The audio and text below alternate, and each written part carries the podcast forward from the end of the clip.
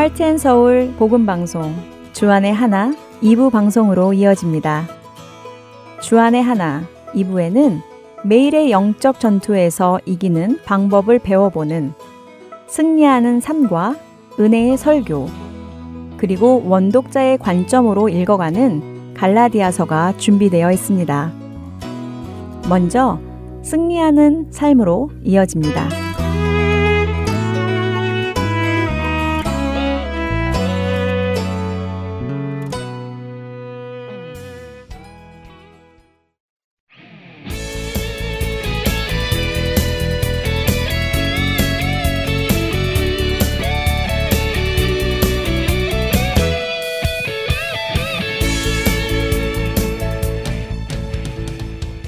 애청자 여러분 안녕하세요. 마귀와의 영적 전투에 맞서 싸우는 법을 나누는 승리하는 삶 진행의 민경은입니다. 여러분 거울 많이 보시지요? 식사 후 입 주변에 음식물이 묻었을까 한번 살펴보고 여성분들은 화장이 지워졌을까 거울로 자주 체크합니다. 옷 매무새가 흐트러졌는지 머리가 헝클어졌는지도 살펴보지요. 그런데 바쁜 일정에 쫓겨 거울을 확인하지 못하다가 화장실에 들린 김에 거울을 보고 화들짝 놀란 적 없으신가요? 화장이 번져 있거나 입술 옆에 고춧가루라도 붙어 있거나 하면 부끄러움에 깜짝 놀라게 됩니다. 그리고는 지난 몇 시간 동안 만났던 사람들이 생각나며 얼굴이 화끈거리기도 하지요. 아우, 창피해라. 사람들이 이 얼굴을 다 봤을 텐데. 하며 말입니다. 이런 정도의 일상생활에서 일어날 수 있는 일은 우습게 넘어갈 수 있습니다. 하지만 그리스도인이 자기 스스로가 누구인지, 어떤 모습으로 살아가고 있는지를 제대로 보지 못하고 산다는 것은 우스운 일이 아니라 두려운 이야기가 될 수도 있습니다. 승리하는 삶. 두 번째 시간인데요. 지난 시간에는 승리한다라는 말이 있다는 것은 전투와 전쟁이 있다라는 의미도 된다는 것을 나누었습니다. 전투와 전쟁을 생각해 볼까요? 극명하게 드러나는 두 개의 무리, 두 개의 군대가 있습니다. 그리고 그 군대를 다스리는 두 왕이 있지요.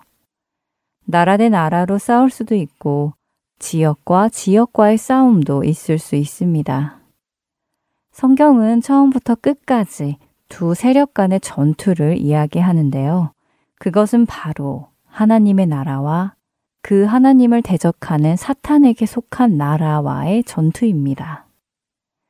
성경은 사탄의 나라를 세상이라고 표현하기도 하고 어둠의 세력이라고 표현하기도 합니다. 이렇게 말씀을 드리면 간혹 사탄이 하나님과 싸울 정도로 힘이 비슷한가 하는 오해를 하는 분도 계십니다.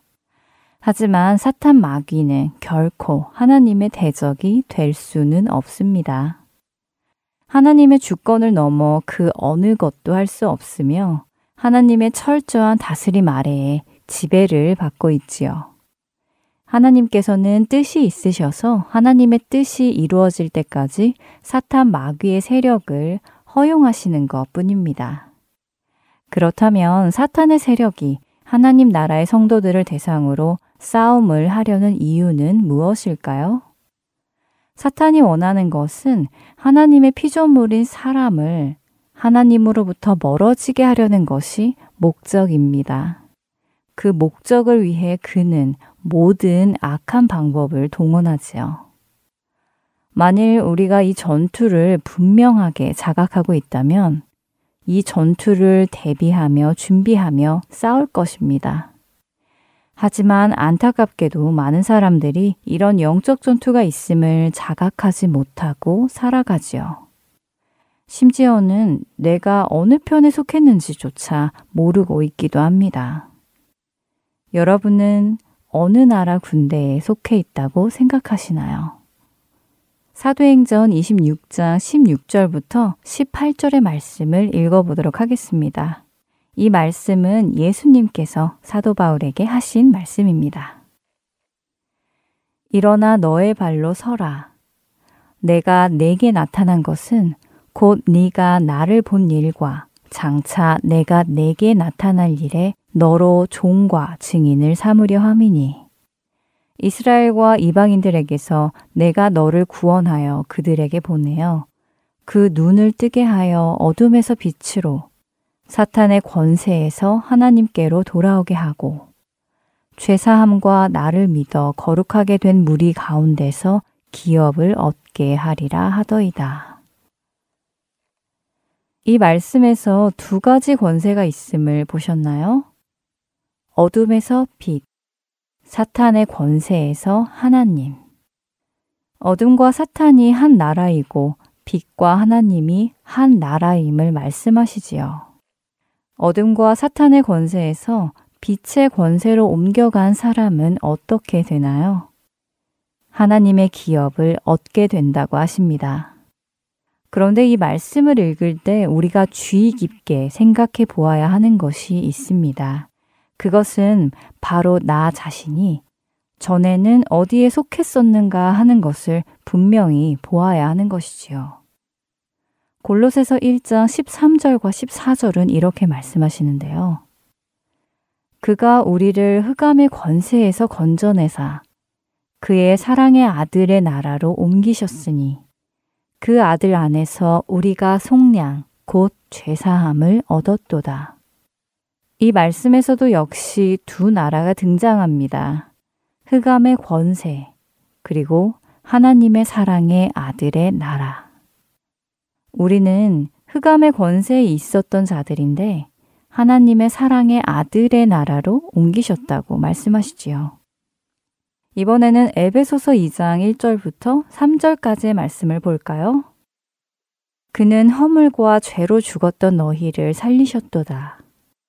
그때 너희는 그 가운데서 행하여 이 세상 풍조를 따르고 공중의 권세 잡은 자를 따랐으니 곧 지금 불순종의 아들들 가운데서 역사하는 영이라. 전에는 우리도 다 그 가운데서 우리 육체의 욕심을 따라 지내며 육체와 마음에 원하는 것을 하여 다른 이들과 같이 본질상 진노의 자녀이었더니 이 말씀은 우리를 어떻게 표현하고 있나요? 우리가 허물과 죄 가운데서 행하며 이 세상 풍조를 따르고 공중의 권세 잡은 자, 즉 사탄을 따랐다고 하십니다. 또 우리 육체의 욕심을 따라 살며 육체와 마음에 원하는 것을 하는 진노의 자녀였다고 하시지요. 허물과 죄의 차이를 알고 계시는지요? 허물은 우리가 부지 중에 그러니까 자신도 모르는 사이에 하나님의 말씀에 어긋나는 일을 하는 것을 의미하고 죄는 우리가 하나님의 말씀을 알면서도 그 말씀에 어긋나는 일을 하는 것을 의미합니다. 이처럼 하나님의 말씀을 몰라서 죄를 짓든 알면서도 죄를 짓든 그렇게 죄 속에서 살며 하나님이 아닌 세상의 권세를 잡은 마귀 사탄을 따르던 우리를 하나님께서 그의 사랑의 아들의 나라로 옮기셨다는 것입니다. 여러분은 이 사실을 분명히 알고 계시는지요? 내가 어둠의 권세, 흑암의 권세에 있었다는 사실을 깨닫는 사람은 자신이 하나님의 나라로 옮겨진 것이 얼마나 큰 은혜이며 축복인지 압니다. 그러나 자신이 어둠에 속했었다는 것조차 깨닫지 못하는 사람은 하나님의 은혜에도 그리 큰 감동이 없지요. 그저 어느 정도 호의를 베풀어 주시는 마음 좋은 분 정도로만 여기게 됩니다. 알아두면 좋을 것 같아서 인사하고 지내는 정도의 분일 수도 있습니다. 여러분께 하나님은 어떤 분이신가요? 여러분께서 여러분의 과거를 얼마나 잘 알고 있느냐가 그 답을 결정할 것입니다. 그리고 그 과거와 얼마나 다른 삶을 살고 있느냐일 것입니다. 오늘 나는 본문에서 보았던 것처럼 우리는 어둠에서 빛으로 사탄의 권세에서 하나님의 나라로 옮겨졌습니다. 그런데도 여전히 어둠에서 행했던 일들, 사탄의 권세 아래 있었던 육신의 만족을 위해서 살아가고 있다면 그것은 우리가 여전히 어느 편에 서서 전투 중인지 잘 모르고 있는 것입니다.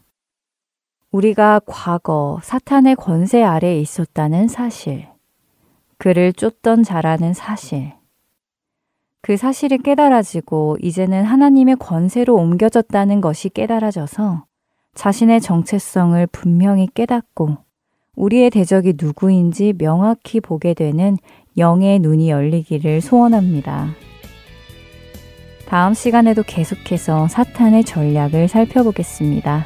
승리하는 삶, 오늘 이 시간 여기에서 마치겠습니다. 저는 다음 시간에 찾아뵙겠습니다. 안녕히 계세요.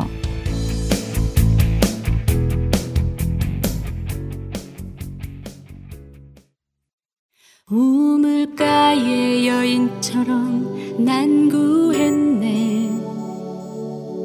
헛되고 헛된 것들을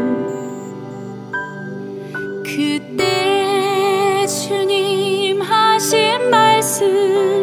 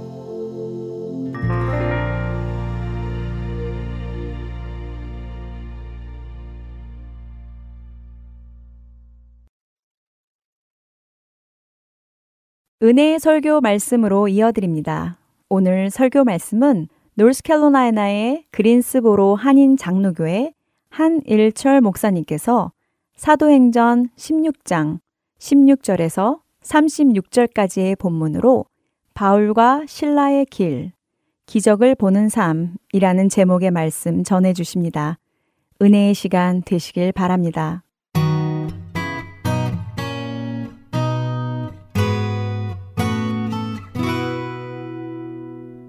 자, 사도행전 16장 16절에서 36절 찾으신 줄 알고 저와 여러분이 한 절씩 서로 교독하시겠습니다. 제가 먼저 읽습니다. 우리가 기도하는 곳에 가다가 점치는 귀신 들린 여종 하나를 만나니 점으로 그 주인들에게 큰 이익을 주는 자라. 그가 바울과 우리를 따라와 소리질러 이르되 이 사람들은 지극히 높은 하나님의 종으로서 구원의 길을 너에게 전하는 자라 하며 이같이 여러 날을 하는지라 바울이 심히 괴로워하여 돌이켜 그 귀신들에게 이르되 예수 그리스도의 이름으로 내가 내게 명하노니 그에게서 나오라 하니 귀신이 즉시 나오니라. 여정의 주인들은 자기 수익의 소망이 끊어진 것을 보고 바울과 신라를 붙잡아 장터로 관리들에게 끌어갔다가 상관들 앞에 데리고 가서 말하되 이 사람들이 유대인인데 우리 성을 심히 요란하게 하여 로마 사람인 우리가 받지도 못하고 행하지도 못할 풍속을 전한다 하거늘. 우리가 일제히 일어나 고발하니 상관들이 옷을 찢어 버리고 매로 치라 하여 많이 친 후에 옥에 가두고 간수에게 명하여 든든히 지키라 하니.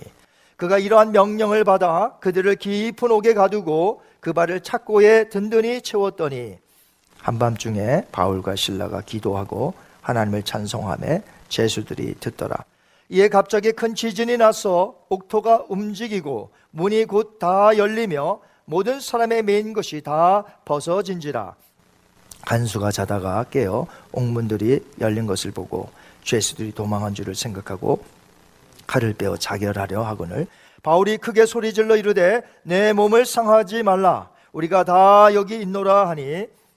간수가 등불을 달라고 하며 뛰어들어가 무서워 떨며 바울과 신라 앞에 엎드리고 그들을 데리고 나가 이르되 선생들이여 내가 어떻게 하여야 그들 구원을 받으리까 하거늘 이르되 주 예수를 믿으라. 그리하면 너와 내 집이 구원을 받으리라 하고 주의 말씀을 그 사람과 그 집에 있는 모든 사람에게 전하더라. 그 밤 그 시각에 간수가 그들을 데려다가 그 맞은 자리를 찢어주고 자기와 온 가족이 다 세례를 받은 후 그들을 데리고 자기 집에 올라가서 음식을 차려주고 그와 온 집안이 하나님을 믿음으로 크게 기뻐하니라. 샘에 상관들이 부하를 보내어 이 사람들을 놓으라 하니 같이 읽습니다. 간수가 그 말대로 바울에게 말하되 상관들이 사람을 보내어 너희를 놓으라 하였으니 이제는 나가서 평안히 가라 하거늘 아멘. 살아계신 하나님의 말씀입니다. 많은 사람들이 하고자 하는 일에 종종 그 목적의 그 에센스, 본질을 잃어버릴 때가 많은 것 같습니다. 만약 어떤 사람과 싸우는 경우에도 왜 싸우는지 그 싸움의 본질, 핵심이 있을 줄 알아요. 왜 싸워야 하는지. 그런데 사람들이 싸우다 보면 서로 말다툼하게 되죠. 그럼 그 말다툼 하다가 말을 심하게 하죠. 그러면 그 말꼬리를 붙잡고 이제 그 말 때문에 싸움이 더 커집니다. 그러다 보면 정작 왜 지금 싸우고 있는지, 원래 그 싸움의 목적이, 본질이 어디로 갔는지 사라졌고, 말꼬리만 붙잡고 계속해서 싸우게 된다는 것이죠. 제가 싸움이라는 극단적인 예를 들었습니다만, 우리가 어떤 일을 행하고자 할 때에 다른 일들로 인해서 그 목적의 본질을 놓쳐서는 안 된다는 말씀을 드리고자 하는 것입니다. 인생을 살면서 내가 하려고 하는 어떤 일의 본질에서 벗어날 때가 너무나 많더라는 것이죠. 우리가 살아야 할 목적의 본질을 놓치지 않기 위해서 오늘 저와 여러분은 바울과 신라가 끝까지 추구했던 그 본질의 사건을 한번 이 시간에 함께 살펴보기를 원합니다. 오늘 본문의 말씀은 사도 바울과 그의 팀이 제 2차 전도 여행 중에 처음으로 유럽 땅을 밟게 됩니다. 빌립보 성인데 그 빌립보에 들어갔다가 일어난 사건입니다. 사도 바울과 그의 팀이 전도 여행을 떠난 목적의 본질, 핵심은 무엇이었을까요? 생명의 복음인 그리스도를 증거하여서 잃어버린 영혼들이 하나님께로 돌아오게 만드는 것이죠. 그래서 전도 여행을 떠난 거 아니겠습니까? 이것이 바로 그들의 전도 여행의 핵심적인 본질이라는 것이죠. 바울은 전도 여행을 떠나면서 이 본질의 핵심을 너무나 잘 알고 있었습니다. 그래서 빌립보서 1장 20절, 21절에 보니까 우리 한번 같이 읽습니다. 나의 간절한 기대와 소망을 따라 아무 일에든지 부끄러워하지 아니하고 지금도 전과 같이 온전히 담대하여 살든지 죽든지 내 몸에서 그리스도가 존귀하게 되려 하- 하려니 이는 내게 사는 것이 그리스도니 죽는 것도 유익함이라 아멘. 자, 이렇게 고백한 바울이었기 때문에 전도 여행에서 당했던 모든 고난과 역경을 이겨낼 수 있었던 것입니다. 바울은 성령님이 문을 활짝 열어놓으신 유럽의 첫 성인 빌립보의 어느 기도 처소에서 자주장사 루디아가 복음을 받아들여서 그의 온 집이 세례를 받게 되는 기쁨을 이 전도자들이 받게 된 것이에요. 얼마나 기뻤을까요? 그리고 그 기도 처소로 여러 차례로 가다가 점치는 귀신 들린 여종 하나를 예수님의 이름으로 그 권능의 이름으로 그에게 있는 귀신을 내 쫓아버립니다. 여기까지는 모든 것이 순조롭게 되었고 바울과 신라의 마음속에 그 팀들에게 기쁨이 되었습니다. 하지만 바울과 그의 팀에게 이제 이 사건을 통해서 큰 시련과 역경이 찾아옵니다. 귀신 들린 여종의 점괘로 그동안 돈을 벌었던 주인이 한 사람이 있었습니다. 그런데 바울로 인해서 이제 돈벌이가 끊어졌으니까 얼마나 분노하겠어요. 그래서 바울과 그의 일행을 붙잡고는 장터에 있는 관리에게 끌고 갑니다. 그러면서 말하기를 이들이 민심을 동요시켜서 로마의 해가 되는 이상한 풍습을 전한다라고 고발한 것이에요. 그 당시 로마법은 제국 내에 각 민족들이 어느 신을 섬기든 상관하지 않아요. 하지만 각 사람이 각 신을 섬기는 건 내버두지만 다른 사람들, 타국인 사람이 들어와서 자국민들에게 보, 어떤 것을 전하는 것은 금지되어 있습니다. 그러니까 그 제국 안에서는 자유롭게 종교의 자유로 섬길 수 있지만 타국에서 온 외부 사람이 자국민에게 다른 종교를 믿도록 강요해서는 안 된다는 규율이 있어요. 바울과 신라도 이런 이유로 고발을 당해서 지금 장터에 있는 관리들에게 끌려온 것입니다. 관리들은 헬라어로 릭토르라고 하는데 이 릭토르는 방망이를 여러 개 들고 다니는 사람이란 뜻입니다. 방망이를 여러 개 들고 다니는 자들은 오늘날 사회 질서를 유지하는 마치 경찰과 같다고 보면 되겠어요. 로마 정부가 세계를 제국화하고서 가장 신경 쓴 부분이 어디냐면 사회 질서의 유지였습니다. 반란이 일어나는 것을 막기 위한 것이죠. 그래서 이 치안을 굉장히 중요시 여겼습니다. 그렇기 때문에 현장에서는 조금만 소요가 일어날 조짐만 보여도 이 릭토르가 방망이 여러 개를 휘두르면서 사람들을 때리고 제압했던 것이죠. 바로 그런 관리들에게 귀신 들렸던 여정의 주인이 바울과 신라를 넘겼고 그들은 또 자기의 상관들에게 앞으로 끌고 간 것입니다. 그 장소까지 장소까지 따라간 사람들이 있는데 그 장소에 따라간 사람들이 고발하니까 이 상관은 그 고소를 받아들입니다. 그래서 이 방망이를 들고 있는 이 릭토르들에게 바울과 신라의 옷을 찢고 맨살에 매로 치라고 합니다. 유대인들은 그 그나마 자비를 베풀어서 매를 칠 때에 40대가 넘어가면 안 되는 규정을 율법서에 밝혔습니다. 그러나 이방인들의 경우는 그런 정해진 규율이 없었고 무제한으로 상간의 정지 명령이 있을 때까지 마구 치는 것이었습니다. 바울과 신라는 옷이 벗겨진 채로 맨살에 심한 매질을 당했던 것입니다. 사도행전 16장 23절 24절 한번 볼까요? 옷을 찢어 벗기고 매로 치라 하여 많이 친 후에 옥에 가두고 간수에게 명하여 든든히 지키라 하니 그가 이러한 명령을 받아 그들을 깊은 옥에 가두고 그 발을 착고에 든든히 채웠더니 아멘. 바울이 당한 이 고난은 유대인들이 아닌 이방인들에게 직접적으로 핍박을 받은 최초의 사건이었습니다. 바울은 동족인 유대인뿐만 아니라 이제 이방인에게까지도 심한 핍박을 받게 된 것이에요. 그러니까 가는 곳마다 유대인, 이방인 할 것 없이 다 핍박을 받게 되는 것이에요. 매를 심하게 친 바울과 신라를 끌고 가서 발에 착고를 든든히 채웠습니다. 이 착고는요, 일종의 고문 도구입니다. 꼼짝 못하게 만드는. 그래서 고통이 매우 컸습니다. 감옥에 있어서도 가장 안쪽에 있는 자리에다가 배치를 시켰습니다. 그들이 이런 조치를 취한 것을 볼 때에 바울과 신라를 굉장히 큰 죄인으로 여겼다는 것을 우리는 느낄 수가 있습니다. 저와 여러분이 만약에 그들과 똑같은 상황을 당했다면 어떻게 할까요? 제가 설교 처음에 무엇이라고 했습니까? 사람들은 어떤 일을 하게 되는 목적의 본질을 자꾸만 잃어버리는 경우가 많다고 그랬어요. 그 이유가 무엇일까요? 그것은 본질의 핵심을 잃어버릴 수밖에 없게 만드는 상황에 내가 맞닥뜨렸다는 것이죠. 우리가 본질을 끝내 잃지 않고 믿음으로 살아가려면 하나님은 놀라운 기적을 우리로 하여금 보게 만드실 것입니다. 그렇다면 우리가 살아가는 삶의 목적의 본질은 무엇일까요? 저와 여러분의 삶 속에서 이 삶의 목적의 본질 에센스는 무엇일까요? 우리 역시 하나님의 은혜 가운데 바울과 신라처럼 예수를 만나 구원을 받았습니다. 우리는 선한 일을 위하여 지음을 받은 자입니다. 하나님이 말씀하시는 선을 위하여 지음을 받은 자라는 것이에요.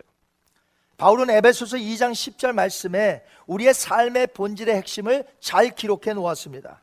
한번 보실까요?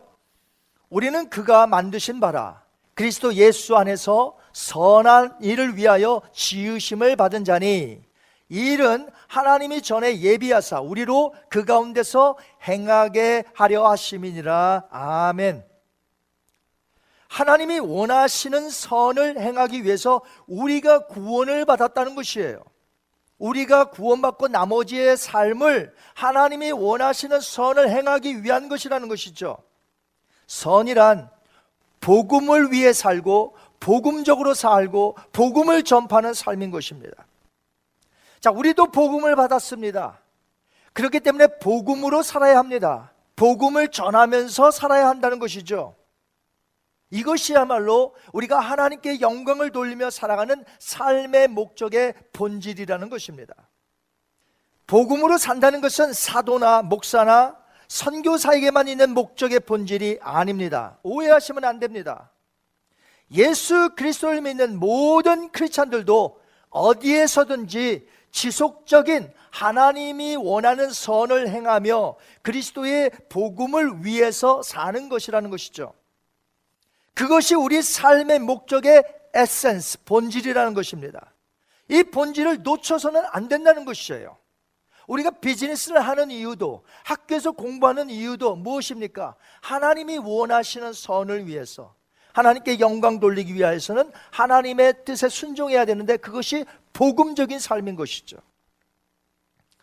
이렇게 전도 여행에 맞는 목적의 본질을 다 했던 바울과 신라였지만 심한 매를 맞고 빌립보 감옥에 수감되는 최악의 상황에 맞닥뜨리게 된 것입니다.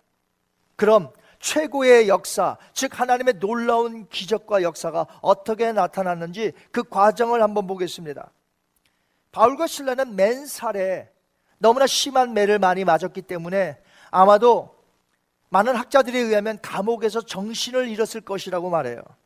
한참 동안 쓰러져 있다가 정신을 차리게 됩니다. 깨어보니까 온몸은 피투성이로 아프고 쓰라렸을 것입니다. 발목에는 착고로 채워져 있었고 고통이 심했을 것이에요. 감옥 안에도 깊은 곳에 가뒀는지라 매우 어둡고 추웠을 것입니다. 이럴 때 보통 사람들은 무엇을 합니까? 목적의 본질을 잊어버린 채 불평하기 시작하겠죠. 목적의 본질을 잊어버렸으니까 불평하잖아요. 환경 때문에 신세 타령합니다. 원망, 괴로움, 고통, 한숨, 낭망 이런 단어들이 마음을 가득 채울 것입니다. 만약에 우리가 현재 당면한 어려움 속에서 이런 단어들로 내 마음이 가득 차 있다면 우리는 지금 본질을 잃어버리고 있다는 것이에요. 본질을 잃어버리면 거기에는 아무런 기적과 역사가 나타나지 않습니다. 이제 감옥 안에서도 본질을 잃어버리지 않았던 바울과 신라가 그 최악의 상황에서도 무엇을 했는지 한번 살펴보기를 원해요. 사도행전 16장 25절 한번 같이 읽습니다. 시작. 한밤중에 바울과 신라가 기도하고 하나님을 찬송함에 죄수들이 듣더라. 아멘. 그들은 쓰러져 있다가 정신을 차리고 차가운 감옥 안에서 한밤중에 하나님께 기도하며 찬송하기 시작했습니다. 바울과 신라가 어떤 기도의 내용으로 기도했을까요? 여러분 궁금하지 않으십니까? 거의 모든 주석가들이 말하기를 바울은 하나님께 하나님 이 옥문을 열리게 해주세요. 우리로 하여금 나가게 해주세요. 라고 기도하지 않았을 것이라는 것이에요. 그들은 고난 앞에서 하나님께 기도하되 하나님의 뜻이 우리가 당한 환경을 통하여 나타나게 하여 주옵소서. 하나님의 무슨 섭리와 뜻이 있을진데 하나님이여 하나님께서 행하시옵소서라고 주님을 의지하고 감사했을 것이라는 것이에요. 그들이 찬송했다는 것은 실제로 감사했다는 이야기예요. 찬양과 감사는 같은 용어로 볼 수가 있는 것이죠. 그래서 기도하고 찬양했다는 것은 하나님께 원망하며 이 옥문을 제발 열어주세요라고 했다기보다는 하나님의 뜻이 우리가 맞닥뜨리는 어려운 환경 속에서 드러나게 하여 주옵소서 하며 하나님을 찬송했다는 것은 그들이 감사했다는 것이죠. 이는 실로 삶의 목적의 본질을 온전히 깨달아 알아 주를 위하여 고난에 동참하는 것을 받아들이고 도리어 예수님 때문에 고난당한 것을 기뻐하는 참된 그리스도인의 모습이었다는 것이죠. 바울은 예수님을 살아생전에 만난 적이 없지만 예수님이 하셨던 말씀을 다른 사람들을 통해서 들었을 것입니다. 예수님이 뭐라고 말씀하셨나요? 마태복음 5장 11절 12절에 나로 말미암아 너희를 욕하고 박해하고 거짓으로 너희를 거슬러 모든 악한 말을 할 때는 너희에게 복이 있나니 기뻐하고 즐거워하라. 하늘에서 너희의 상이 큼이라. 너희 전에 있던 선지자들도 이같이 박해하였느니라. 사랑하는 성도 여러분 여러분도 어떤 상황에 놓여 있든지 기도하실 수 있고 찬양 부를 수 있습니다 주님 때문에 내가 박해를 받더라도 말이죠 현재 육신이 연약하여 내가 병성에 누워 있을지라도 현재 심한 고통 속에 있더라도 마음을 다해 하나님께 얼마든지 기도하며 찬양 부를 수 있습니다. 기억하셔야 될 것은 우리의 원망과 불평은 본질의 해결책이 아니라는 것입니다. 우리가 당하는 고난조차도 우리는 깊이 생각해야 됩니다. 내가 왜 고난 가운데 있는가? 왜냐하면 우리가 겪고 있는 고난의 상황이 누군가를 구원하시려는 하나님의 특별한 섭리와 주권 속에 놓여져 있을 수 있기 때문에 그래요. 오늘 본문을 보시기 바랍니다. 다른 죄수들은 바울과 신라의 기도 소리와 찬양 소리를 전부 다 들었습니다. 자기네들은 원망과 불평하며 지금 그곳에서 불평하고 있는데 저들은 왜 저렇게 아름다운 멜로디로 찬양하며 그가 그들이 믿는 신에게 기도할 수 있을까? 무언가 느끼지 않았을까요? 바울과 신라의 기도 소리의 찬양이 끝나자마자 놀라운 지진을 그들은 경험합니다. 사도행전 16장 26절에 보니까 이에 갑자기 큰 지진이 나서 옥토가 움직이고 문이 곧 다 열리며 모든 사람의 메인 것이 다 벗어진지라. 아멘. 그 큰 지진은 하나님이 바울과 신라의 기도와 찬양을 들으시고 보낸 지진이었습니다. 큰 지진이 일어난 결과는 희한하게도 놀랍게도 감옥들의 문들이 열리고 바울과 실라의 매인 것들이 풀어지고 다른 죄수들의 매인 것들이 풀어지는 그런 지진이었다는 것이죠. 여러분, 지진이 얼마나 무서운지 여러분 아시나요? 지진을 한 번도 경험하지 못한 분들은 그 지진이 얼마나 무서운지를 모를 것이에요. 저는 캘리포니아에서 오랫동안 살면서 지진을 많이 겪어봤습니다. 지진이 일어나면 건물들이 흔들립니다. 집안에 있던 살림들이 여기저기 막 뒹굴어집니다. 지진이 나면 건물이 무참히도 무너져 내리고 고속도로 다리나 도로가 막 휘어지고 파괴되어지죠. 얼마나 무서운지 모릅니다. 땅이 갈라져서 그 사이로 사람들을 삼켜버리기도 합니다. 자동차를 삼켜버리기도 합니다. 지진으로 일어난 이 재난은 하나님의 심판의 도구로서 참으로 무서운 것입니다.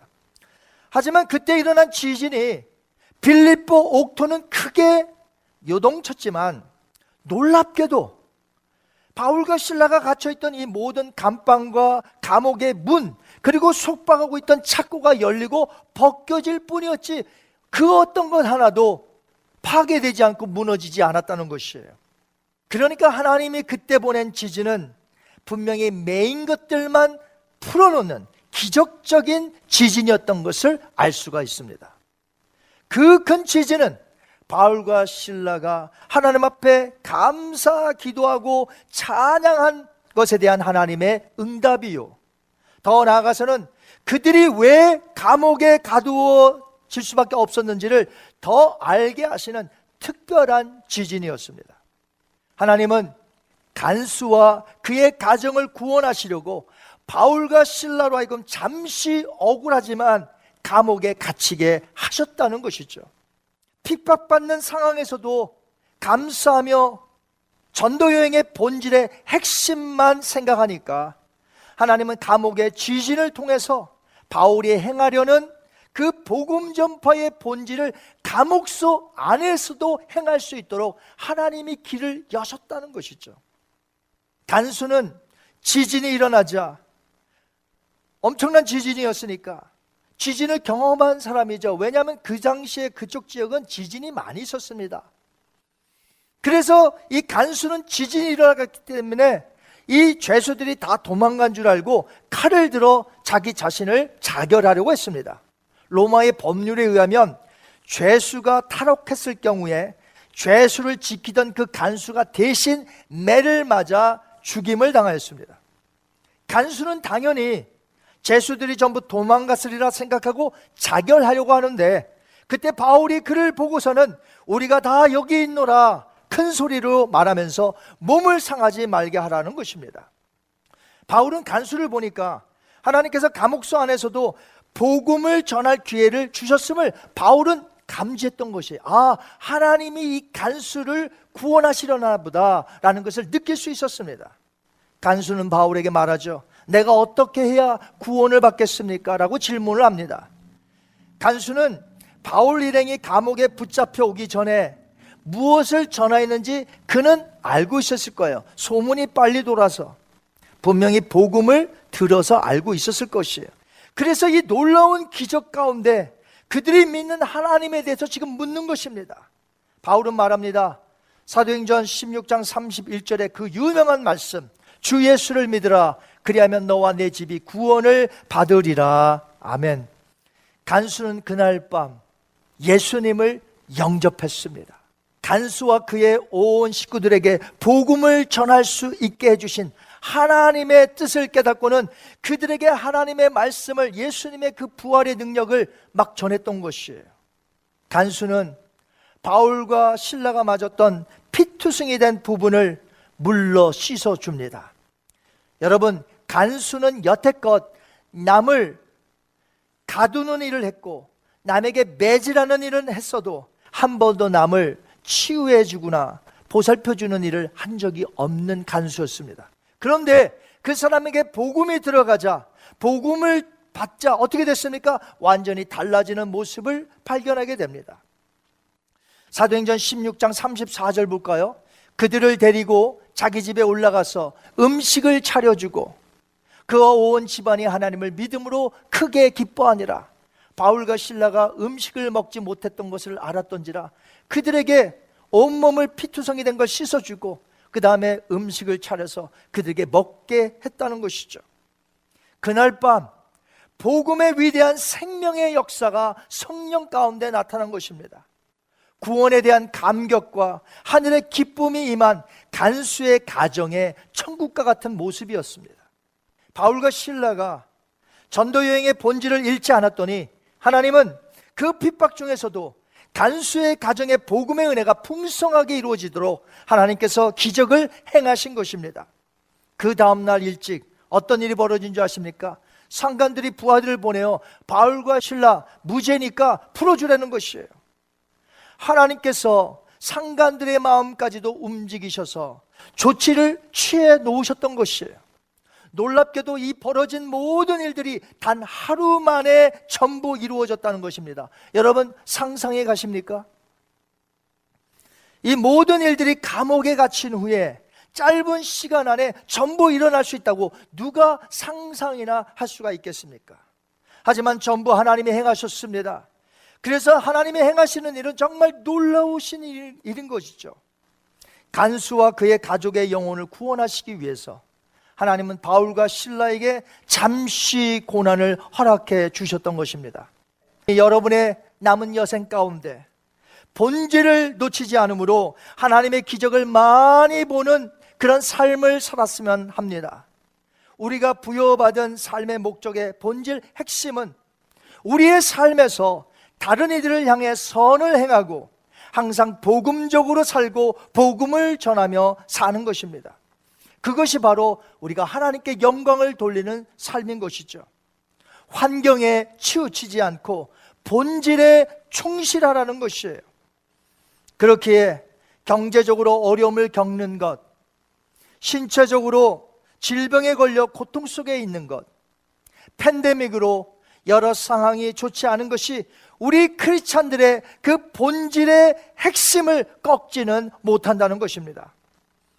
또 우리가 복음을 전하다가 다른 이들로 인하여 핍박을 당하거나 우리가 그리스도의 사랑으로 계속 베푸는데 저들은 우리를 오해하여 욕하고 우리를 핍박하더라도 내가 상처를 받더라도 복음을 전파하다가 핍박을 받더라도 우리는 이 본질을 포기할 수 없다는 것이죠. 바울은 말했습니다. 데살로니가 후서 3장 13절에 형제들아 너희는 선을 행하다가 낙심하지 말라. 무엇이라고 했습니까? 너희는 선을 행하다가 낙심하지 말거라. 그렇습니다. 낙심하고 포기하면 아무런 기적이 나타나지 않습니다. 아무런 기적을 내가 볼 수가 없습니다. 비록 고난의 환경이라도 하나님의 놀라운 뜻과 섭리가 분명 있기 때문에 우리는 기도와 찬양으로 영광 돌리며 복음의 본질을 위해서 계속해서 살아나가야 할 것입니다. 나의 지금 어려운 환경을 위해 먼저 기도하기보다는 주님의 뜻이 내가 당한 이 고난을 환경을 통해서 하나님의 뜻이 나타나기를 원하며 나의 가진 본질, 복음 전파, 그리스도의 사랑을 전달하는데 부족함이 없도록 하나님 나를 사용하여 주시옵소서. 라고 우리는 기도해야 될 것이에요.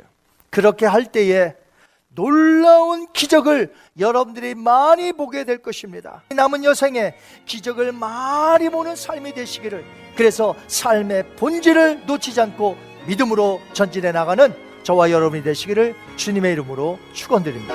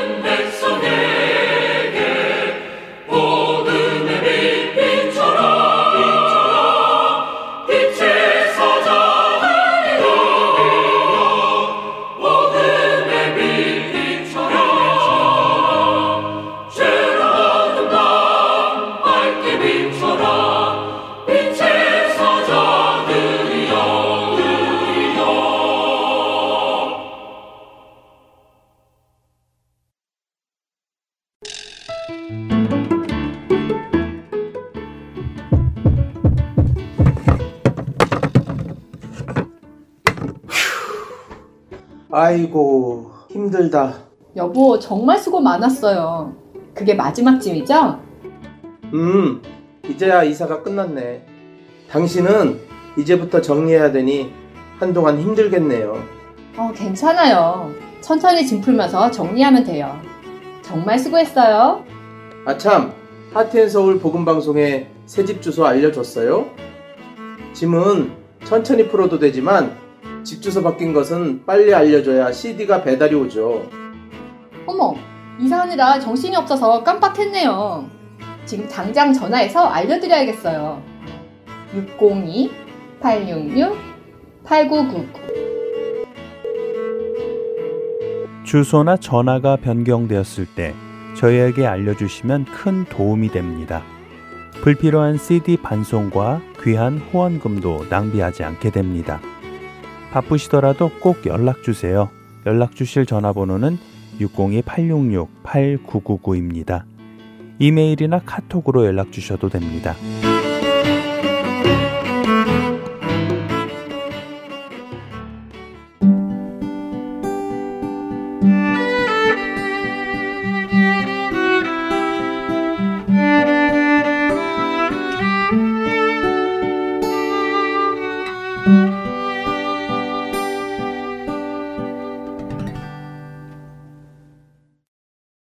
계속해서 원독자의 관점으로 읽어가는 갈라디아서 보내드립니다.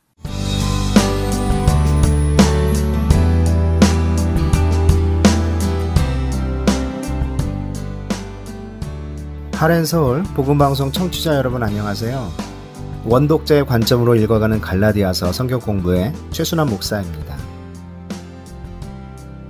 지난주에는 원독자의 관점으로 성경을 읽는다는 것이 무엇인지 말씀드렸습니다.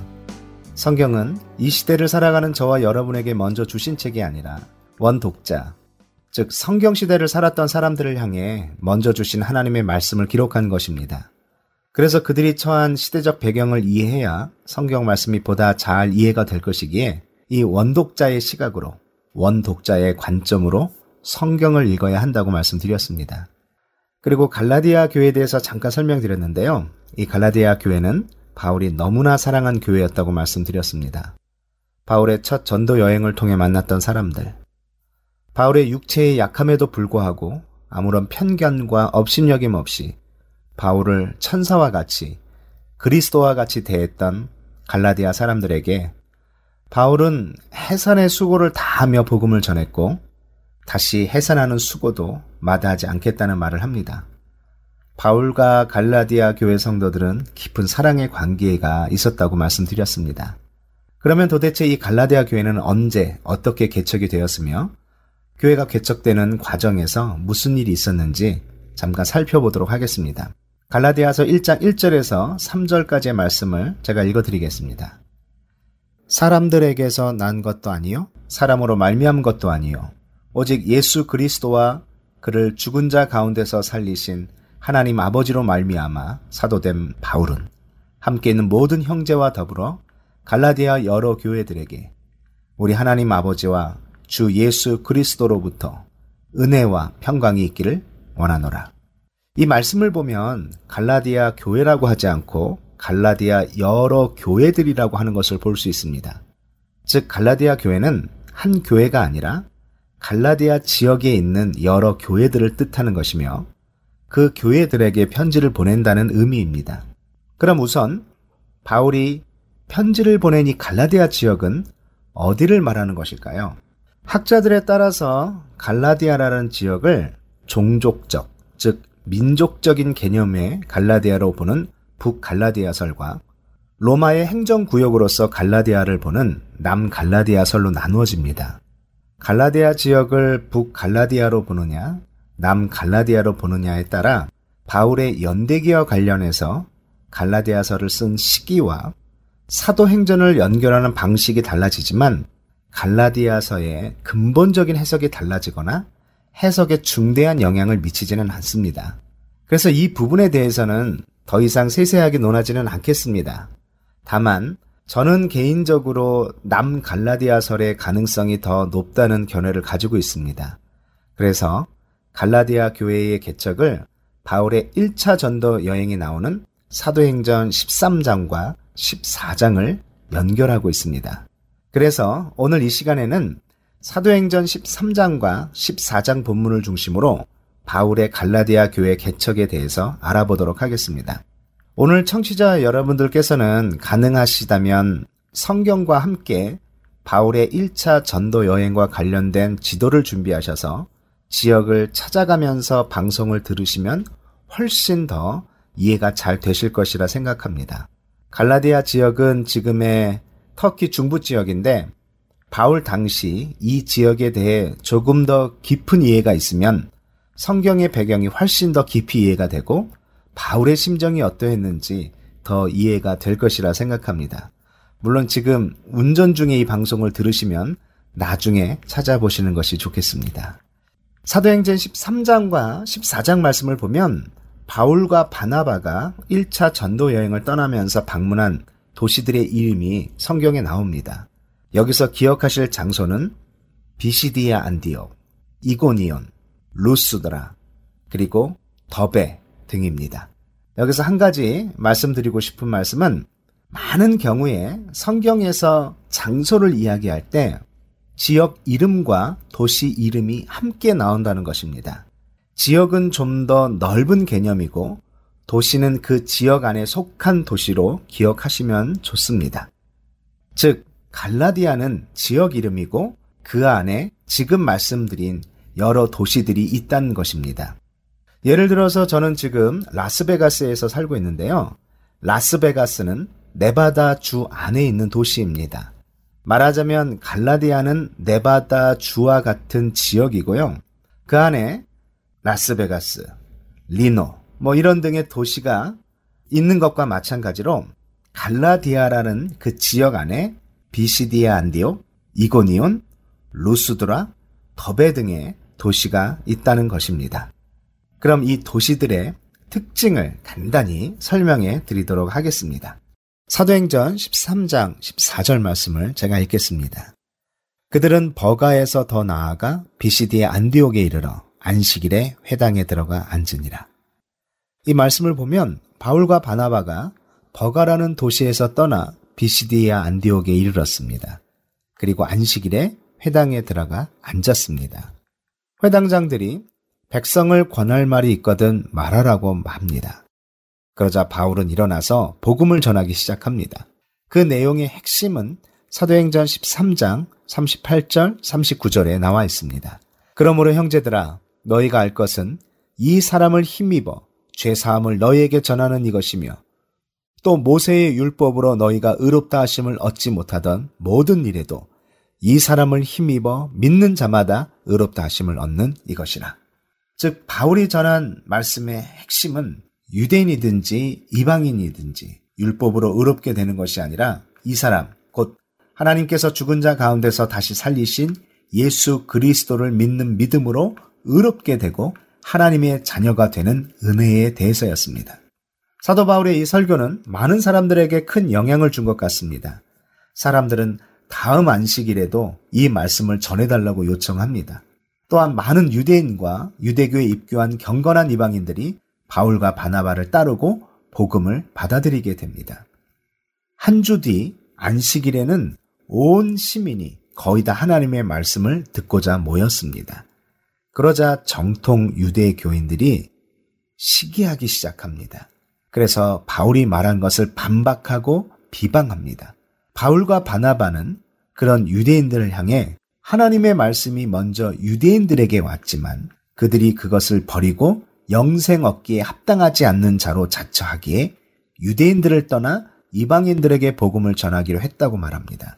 그리고 주의 말씀이 그 지방에 두루 전해지게 되었다고 성경은 말씀하십니다. 하지만 이 유대인들은 그냥 물러서지 않았습니다. 사람들을 선동해서 바울과 바나바를 박해합니다. 그 지역에서 쫓아냅니다. 그래서 두 사도는 비시디의 안디옥에서 한 100마일 정도 떨어진 이고니온으로 가게 됩니다. 이고니온에서도 두 사도는 유대인의 회당에 들어가 복음을 전합니다. 그러자 허다한 무리가 믿었다고 합니다. 하지만 순종하지 않는 유대인들이 이방인들의 마음을 선동해서 바울과 바나바에게 악감을 품게 합니다. 두 사도는 이고니온에서 표적과 기사를 행하기도 하는데 무리가 나누어져서 유대인들을 따르는 자도 있고 두 사도를 따르는 자도 생기게 됩니다. 그런데 이방인과 유대인과 관리들이 두 사도를 모욕하고 돌로 치려고 달려들자 두 사도는 급하게 루스드라로 옮기게 됩니다. 루스드라는 이고니온에서 30마일 정도 떨어진 도시입니다. 제우스 신과 아우구스투스 황제에게 바쳐진 거대한 신전이 있었다고 합니다. 그만큼 우상 숭배의 도시였는데 루스드라에는 유대인이 많지 않아서 회당이 없었습니다. 하지만 바울은 포기하지 않고 복음을 전했고 이때 나면서 걷지 못하게 된 사람을 고쳐줍니다. 바울의 이 기적을 본 사람들은 바나바는 제우스라고 하고 바울은 말하는 자이므로 헤르메스라 부르며 신으로 추앙합니다. 하지만 자신들을 신으로 추앙하고 제사를 드리고자 하는 이들에게 바울은 자신들도 이들과 같이 성정을 가진 사람들이고 이렇게 복음을 전하는 이유가 바로 이런 헛된 우상 숭배하는 일을 버리고 살아계신 하나님께 돌아오게 하기 위함이라고 강변합니다. 그리고 이때 비시디의 안디옥과 이고니온에서 이곳 루스드라까지 바울과 바나바를 쫓아온 유대인들은 무리를 충동하여 돌로 바울을 치는 사건이 나옵니다. 사도행전 14장 19절 말씀입니다. 유대인들이 안디옥과 이고니온에서 와서 무리를 충동하니 그들이 돌로 바울을 쳐서 죽은 줄로 알고 시외로 끌어내치니라. 짧은 한 절의 말씀이지만 저는 참 오랜 시간 묵상을 하게 되었습니다. 청취자 여러분들은 바울이 돌에 맞아 죽어갈 때 무슨 생각을 했을 것이라 생각하시나요? 저는 스테반 집사를 생각하지 않았을까 생각해 봅니다. 그리스도를 믿는 사람들을 핍박했던 바울. 그래서 스테반을 죽이는데 주동했던 바울. 그 바울이 지금 그 그리스도를 전하기에 돌에 맞고 있습니다. 사람들이 죽었다고 생각해서 시외로 끌어내어 버리고 갑니다. 죽었다고 생각할 정도로 돌에 맞아 시외로 내쳐진 것입니다. 그리고 무슨 일이 있었는지 사도행전 14장 20, 21절 말씀을 제가 읽어드리겠습니다. 제자들이 둘러섰을 때에 바울이 일어나 그 성에 들어갔다가 이튿날 바나바와 함께 더베로 가서 복음을 그 성에서 전하여 많은 사람을 제자로 삼고 루스드라와 이고니온과 안디옥으로 돌아가서 죽었다고 생각할 정도로 돌에 맞아 시외로 내쳐진 바울. 그 바울 주위로 제자들이 둘러섰습니다. 이 제자들은 아마도 이번 바울의 전도 여행을 통해서 그리스도를 믿게 된 제자들인 것 같습니다. 그 제자들이 바울을 둘러섰는데 바울이 일어납니다. 그리고 다시 루스드라 성에 들어갔다가 다음 날 바나바와 함께 루스드라에서 한 90마일 정도 떨어진 더베로 가는 여정이 나와 있습니다. 참 대단합니다. 돌에 맞아 죽은 줄 알고 내쳐진 사람이 일어나자마자 다음날 복음을 전하기 위해 또 움직이는 그러한 바울의 모습을 볼 수 있습니다. 다행히 비시디 안디옥과 이고니온 그리고 루스드라에서 바울을 핍박했던 유대인들은 이 더베까지는 오지 않은 것 같습니다. 그래서 성경에 보면 바울과 바나바는 유대인의 방해 없이 이 성에서 복음을 전하고 많은 사람을 제자로 삼게 됩니다. 이렇게 갈라디아 지역들, 특별히 비시디의 안디옥, 이고니온, 루스드라, 그리고 더베에 핍박도 있었지만 동시에 그리스도를 주님으로 고백하는 공동체, 곧 교회가 이렇게 세워진 것입니다. 오늘 지리 공부를 참 많이 했는데요.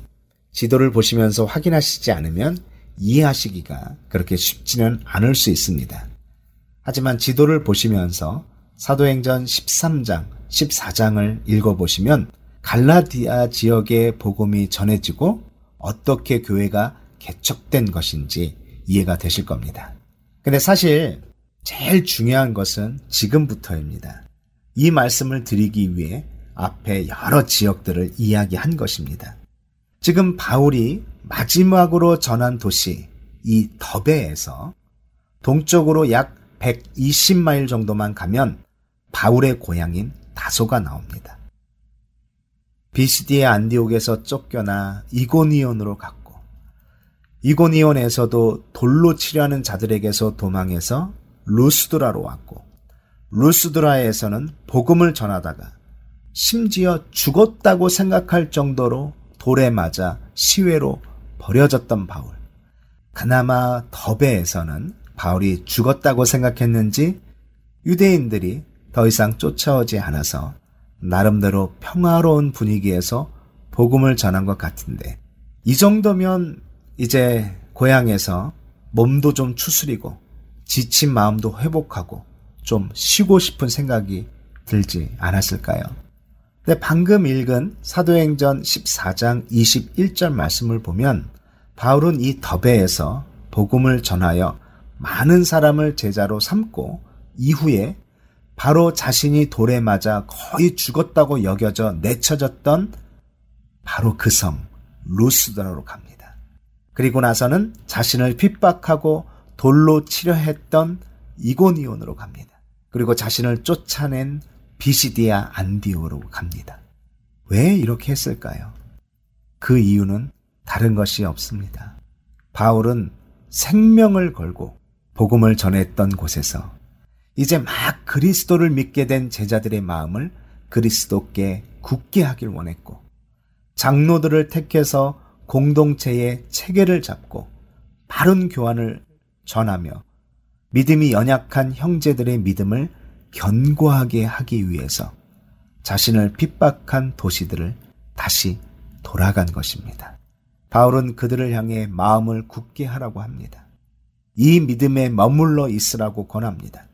그리고 하나님 나라에 들어가려면 많은 환란을 겪어야 할 것이라고 말합니다. 예수님을 믿어 이제 이 세상에서 출세하고 부귀영화를 누리고 잘 먹고 잘 살 것이라고 말하지 않았습니다. 오히려 하나님 나라에 들어가려면 많은 환란을 겪어야 할 것이라고 말합니다. 예수님을 믿음으로 이 땅에서 받을 수 있는 고난을 두려워하지 말라고 합니다. 바울을 다시 보게 된 갈라디아 지역에 있는 이 형제들은 어떤 마음이었을까요? 바울에게 복음을 들었습니다. 그리스도를 믿었습니다. 하지만 그들은 바울이 핍박당하는 것을 봤습니다. 바울이 돌에 맞아 죽어 나가는 것을 봤습니다. 그리고 다음날 바울이 떠났습니다. 언제 다시 만날지 모르는 이별을 했습니다.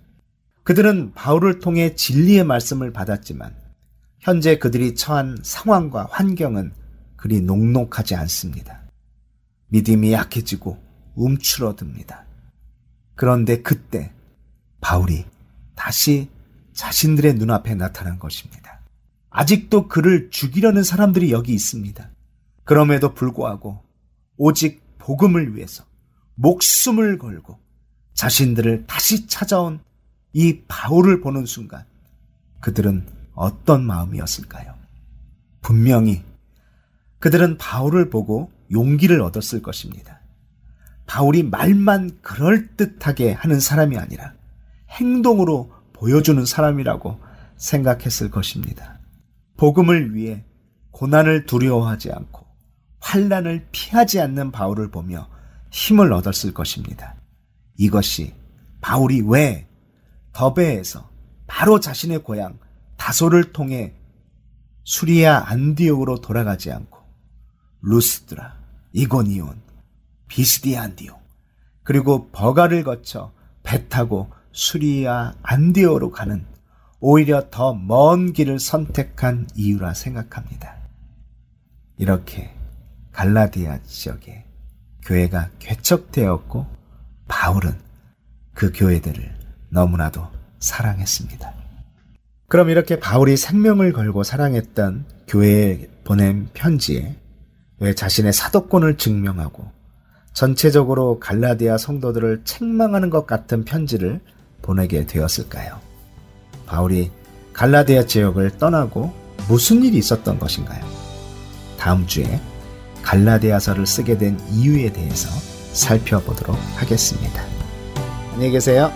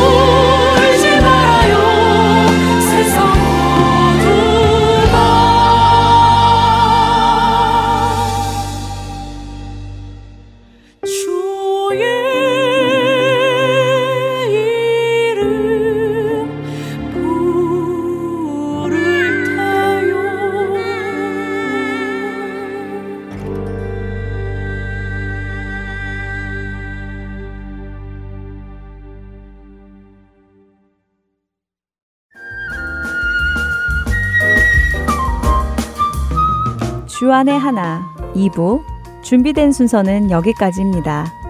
함께 해주신 여러분께 감사드립니다. 다음 시간에 뵙겠습니다. 안녕히 계십시오.